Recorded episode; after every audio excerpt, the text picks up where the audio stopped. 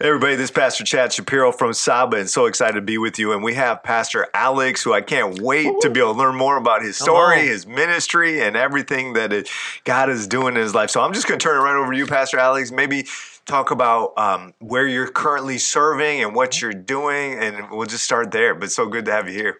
Well, thank you guys for having me. It's a pleasure and an honor as well. So just a little bit of my story. I'm originally from Costa Rica, so you're going to hear the accent a little bit. Yeah, that's the nickname, right? Yeah, Costa's the nickname, that's right. Hey, it's funny because I remember. In my church, you know, people think my last name is Costa, but it's not. It's Araya.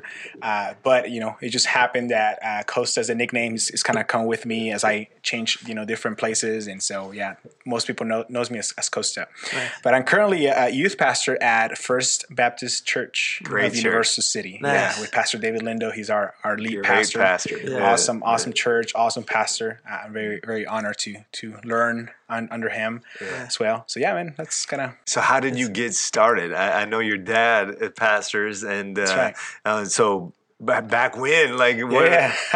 Well, you know, I mean, this is a long story, but yeah, my dad is actually in the room. He just moved in from Costa Rica. He's living with us for now. Man, right around 11 or 12 years old, I started helping with sound at the church. You know, our church wasn't huge, so as a pastor's kid, I started doing sound, and then right after that, transitioned into helping with the worship. So I started playing acoustic guitar and you know, trying to sing. At least, you know, I thought I wanted to sing. Let's hear it out. Yeah, let's hear it. Let's check it out. Let's not do that. No. I mean, we got a rapper and a singer. I can rap. No, I'm just kidding. Cannot rap. Come on, let's get it. PS7 Studios. Yeah, with Alex. I can't rhyme, and I'm out. Wow. Nah, man, you had it going. I was getting nervous, man. Get out of the spot. We're missing the background vocals. Come on. Yeah, I was trying. No, but yeah, so after, you know, I started doing worship, but just going to give you my testimony, I guess. Around that time as well, 11 or 12 years old, I went to a summer camp with a youth group. And I remember one of the leaders, an adult leader, he, you know, one of the quiet times, you know, during lunch or something, I cannot remember all the specifics, but I do remember the guy asking me a question. He said, "Hey, Alex, do you know who Jesus is?" Mm-hmm. And I'm like, "Yeah, man, I know who Jesus is. Like, what story do you need me to tell you? You know, like, I know all the stories, you know, I know all the details. You know, I need to preach. Tell me to who, right?" But he kind of, you know, pauses, like, no, like, "Do you know who Jesus is?" And out of, you know, I don't know what happened, but I just realized, like, wow, no, I actually don't. Like, I know a lot about Jesus. Obviously, in my 12-year-old mind, I didn't think that way, but now as I look back, I had that moment, you know, that kind of click of like, no, I actually don't. Like, I know a lot about Jesus, but... Like, you know of him. I know of him. Like, I know of Michael Jordan. That's right. But I don't know him. I still don't know him. Right. That's right. Like, wow. And man, the way that I describe it is Jesus used to be a fairy tale to me. You know, like, he was really cool, you know, all the miracles, and I knew a lot about him, right? But it was never a real person to me. Right. And I think that was the moment where, like, my journey began, and I started to realize, like, wow, no, Jesus is a real person, right? And I think that was kind of the start of the ministry, if you will. Obviously, salvation happened at that point, but I think that was the journey of, I want to know who Jesus is. Then, if he's real, then let's find out. Right. And you know, as I continued through my high school years, I started to pursue, you know, worship a lot more, and then youth ministry in my church, kind of helping as a student leader and doing all of that. And then finally, when I was about 17 years old, so that was, you know, 4 or 5 years later, a mission trip came from Texas, San Antonio, to Costa Rica. Oh, wow. And it just happened that the missionary who was in charge of that knew my dad. And so it's like, "Hey, can we bring a group to your church? You know, kind of help out, do all these things. Really cool." And so they came to our church, and they came from a school, Latin American Bible Institute. Now it's known as Christ Missions College. Okay. Great school here in San Antonio.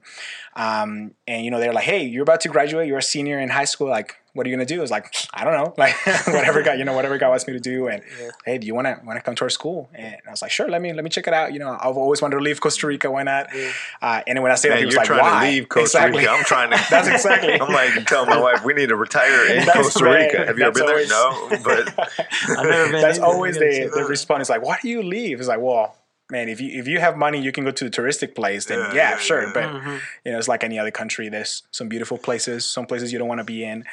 we were in a good city, but anyway, I saw the opportunity as a young kid. I was like, yeah, let's, gonna leave my house, go international, and God opened the doors, man. And my dad can tell you it was a miracle, getting the visa and the student visa, and even after that, just kind of seeing God's hand over different immigration processes and application to schools and scholarships and people. It's been definitely God's hand over this journey, and we can keep talking about it, but it's a long story. So that's awesome. Kind of that's part. Awesome.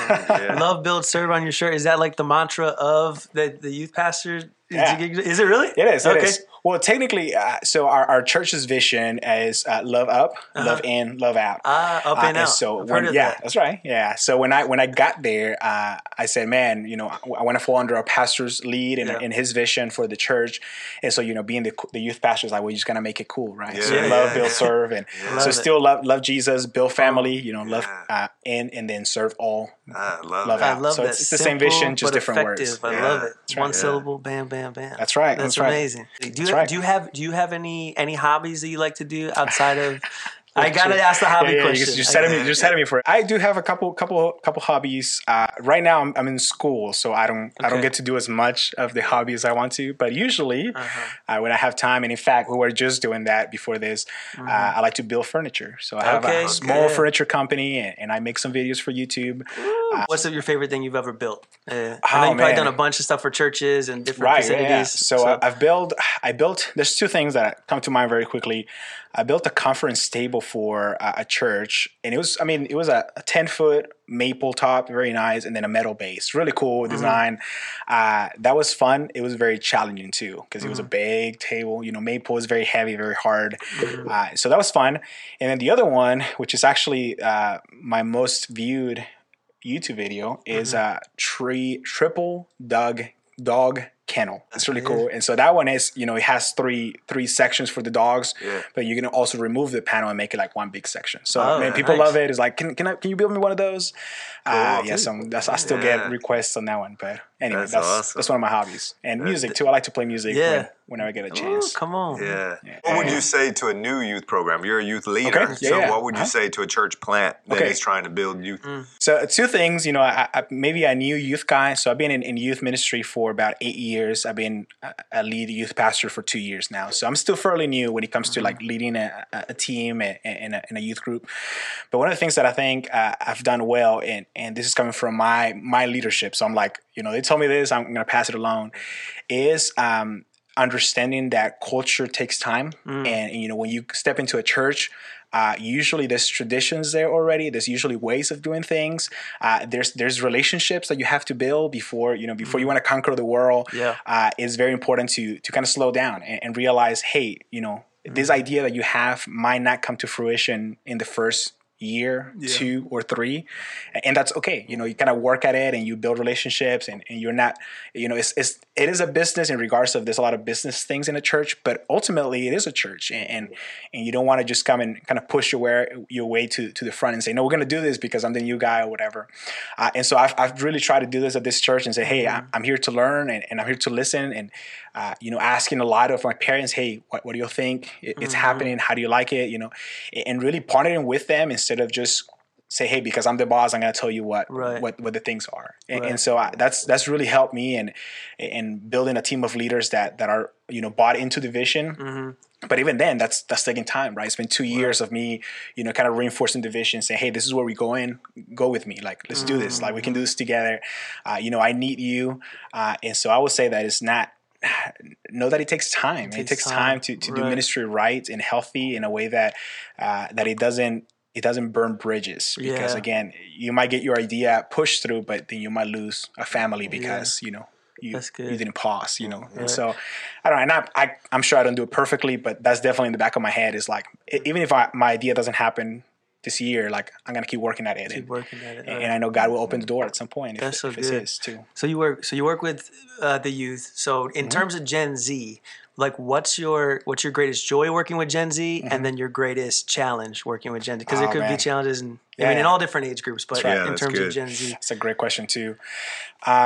Greatest joy I would say is, and I'm still in this from from books that I've read, but also I'm starting to see it. Mm-hmm. It's just the passion that they have. Yeah, they like if they love something or they believe in something, they're just so loud about it, mm-hmm. right? Like, and they're passionate about it. And so for me, the greatest challenge is how do I get them passionate about Jesus, right? Yeah, because the moment they catch that vision and that passion for Jesus, mm-hmm. then like, man, my job is done. They're gonna mm-hmm. run hard, and we're starting to see some of that. You know, even getting students to just invite their friends, right? You know, every youth pastor says, hey, always invite a friend. But you started to see students like, I want my friends to come see this, you know, mm-hmm. just come check this out. Mm-hmm. So that's a really cool thing when I see a very introverted student and they bring a friend, I'm like, man, you're starting to get it. Right? You care so much that you actually want them to experience it too. And you're mm-hmm. introverted, right? This is not a natural thing to you. So I would say that's a really rewarding thing to see students kind of get passionate about Jesus. And again, it takes time. Mm-hmm. The thing that I'll say, one of the other greatest challenges is, you know, culture is also so loud, you know, social media is so prevalent. Mm-hmm. And I'm still learning. I still don't know how to fully answer this, but, you know, students believe that happiness is the ultimate goal. Mm-hmm. And we know as we grow that that's not always the case, right? We're not always the most happy. And our ultimate goal should be to bring glory to God. And that brings fulfillment. Mm-hmm. And so to me, I'm trying to really shift my students' perspective to like, hey, happiness is not the ultimate goal. Mm. Fulfillment is, and you can find that in Christ, right? Mm-hmm. You can find that in Christ. And you'll be happy as well. Like, I believe God wants us to be happy, but that's not the ultimate goal. And that's my problem. It's like when I talk to students and they tell me like, whoa, you don't want me to be happy. It's like, yes, I do. But like, that's not it. Like, you know, there's more to it. And so again, I'm still learning. That's still part of my journey is like, how do I, you know, find fulfillment in Christ and be happy along the way, but not just happy. Not, you know, that's not the only thing. That's amazing. Awesome. Long answer. Sorry. That's great. So we all know that in terms of growth, right, studying mm-hmm. the Bible is usually everybody's first answer. That's right. But what other books, blogs, mm-hmm. YouTube channel do you get to grow in Christ? Like if you were telling somebody saying, hey, help me out, Pastor Alex, what do I need to do? What can I study? That's good. So as a millennial, I watch a lot of YouTube, right? Yeah. So I'm definitely going to give you some YouTube. I love Mike Winger. He's BibleThinker.org, I believe. Mm-hmm. And he does a Q&A every Friday. Man, you bet I'm there listening to that guy. What I like about him, he is very thorough in his answers. You know, he's not just like, hey, let me give you the first thing. His whole motto is, how can I help you think biblically about everything, right? Mike Winger, very good. Check him out. Frank Turek, Dr. Frank Turek from Cross Examined. .org. Man, my English. Mm-hmm. That's an apologetics guy. So he's always doing, you know, Q&As in college campuses, and people are, you know, asking him really, really hard questions. So I love to watch him, and I kind of see in his, you know, his steadiness, you know, he answers very steady and very bold, but always kind of with the grace of God in the back. Like he's a good at balancing that. Yeah. And I like him.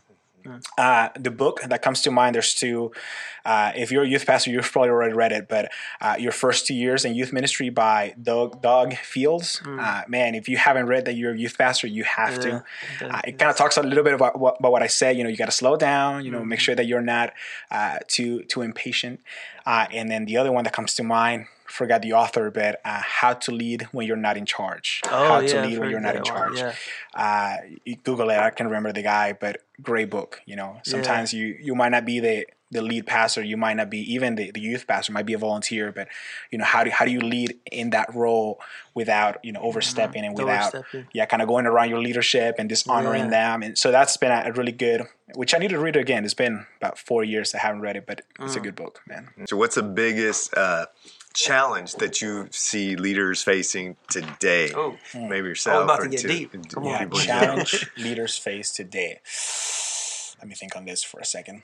In what term? In like youth terms, or just in general? Well, leaders? You can speak in youth terms, or you know, or if it's just a broader perspective. Ooh, so I'll speak of it from kind of challenge that I face, but I think it's also kind of across the board in a lot of people, and I think it is the balance of, you know, ministry and life. In this case, if we're talking about, you know, spiritual leadership, I guess, or church leadership, it's understanding, man, how do I minister to my home first, and then to my people as well, you know, and being able to not be so, you know, spread so thin that you have ministry suffering because you're not able to focus on that.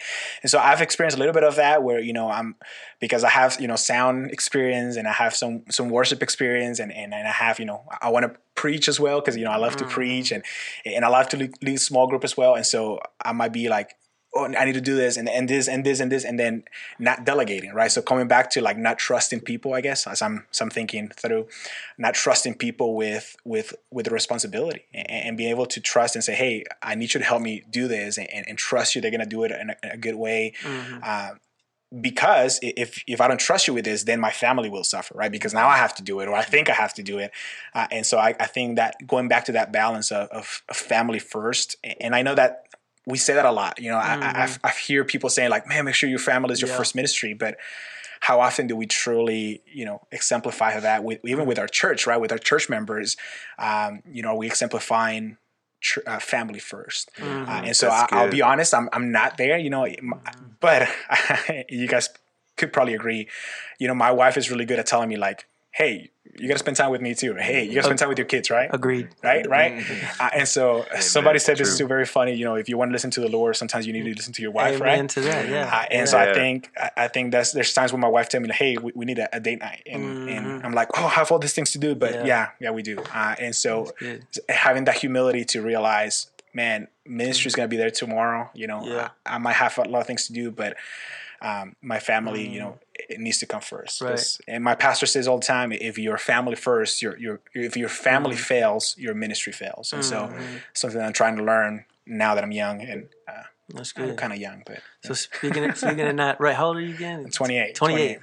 So speaking of not being spread too thin, do you have any rhythms or resources that you use to take time off or maybe do on your downtime to get that rest? Yeah. Oh, man, I love that word, rhythms. So we have a family day, right? It's one of those things that we try to honor and I think part of that, key of that is my wife and I have the understanding that, you know, it doesn't have to be a Saturday morning every time because, you know, sometimes we might have an event Saturday morning or whatever, right? But it is a time throughout the week. And so it's just having some, you know, that consistent, coming up. And again, I'm not always the best at this. She helps me a lot to say, hey, we need to protect this time, right? So I would say that's one of them.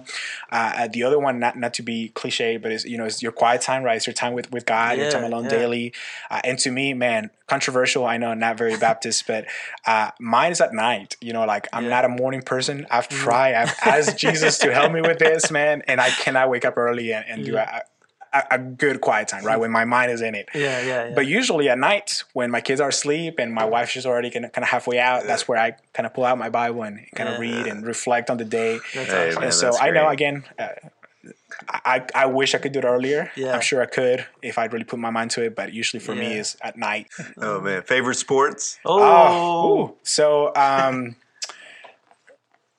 So soccer, because I grew up with it, but man, I haven't watched it as much lately. Yeah. I love to play it though. Yeah. Football, I like to watch football. I'm getting more and more into college football though, so I start with the NFL, but NFL, I'm starting to get a lot more. Vikings. Let's you're going to judge me though, and you shouldn't. But it's the Patriots. I'm a Patriots fan. Okay, hey, Brady, come on. You got to look at the Vikings. You got to look at the Vikings. No, I mean, great team for sure. Well, let me tell you the story though, because I'm not. What is it? What is it? Like a bandwagon? Yeah, I'm not a bandwagon, I promise. So again, when I was younger, probably 16 or so, I don't know, somebody introduced me to a Madden game, you know, Madden in Costa Rica. And so I'm here playing football. I have no idea what it means, right? I'm just clicking buttons. But I had to pick a team. I picked the Patriots because, you know, higher stats. You know, I'm like, I'm a kid. I'm like, yes, this is the team, right? Dream team. And so anytime I play Madden, I'm like, okay, Patriots. I just know the Patriots. So I'm going to pick the Patriots. And so when I got here, I was like, I got to pick a team. Cowboys, no. Yeah, their scores were lower. Yeah, at that point, I know. So people like, man, you're just because Tom Brady was so good. It's like, no, I picked him like before I even knew any of the players, you know, and I stick with them. And now that Brady's gone, and you know, I'm still Patriots fan. Yeah. Good team. I'm gonna be. What about college?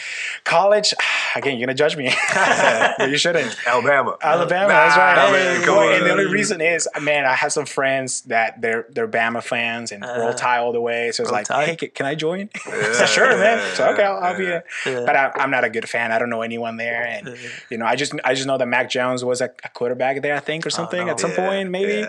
Yeah. Not the best. The Patriots. Correct. I got you. Not the best. stats. Yeah, you can tell me history. I don't know any of that. So. Yeah, but and in basketball, I just like to play it. Don't watch this match as much, but you know, go Spurs, go. Go Spurs. Yeah, this guy can play. This guy can play ball. I just got a little corner shot. That's it. I can't really dribble. I got that corner. That's it. That's it. That's more than I got. Steph Curry. Yeah. I like to play it. I'm not good, but I like to play it. I like to run around. Yeah, that's fun. Yeah. Come on. This is awesome. This is great. Love it. Any plugs for the plugs for your social media or your church you want to say to the camera? Where can people find the youth ministry? How can they get plugged in?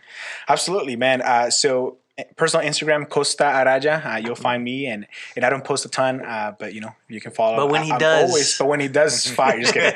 No, but one of the things that I always encourage my students to do it, and they take me up on it, is ask me questions, man. Mm-hmm. I love to be asked questions about the Bible and kind of on the apologetic side of things. Yeah. And kind of realizing that God is not afraid of your questions, but you can ask questions. And even if I don't know the answer, I'm not afraid to, hey, let's find it out. Let's see what it is. I know we can put God to the test when it comes to, like, if I have doubts, God is not afraid of your questions. So I don't mean just test God for no reason. I just mean we can test and ask questions, and God will reveal himself. He already has through the Bible, obviously. Mm-hmm. Our church media, our student ministry is FBCUCV220. Okay. So First Baptist Church, Universal City.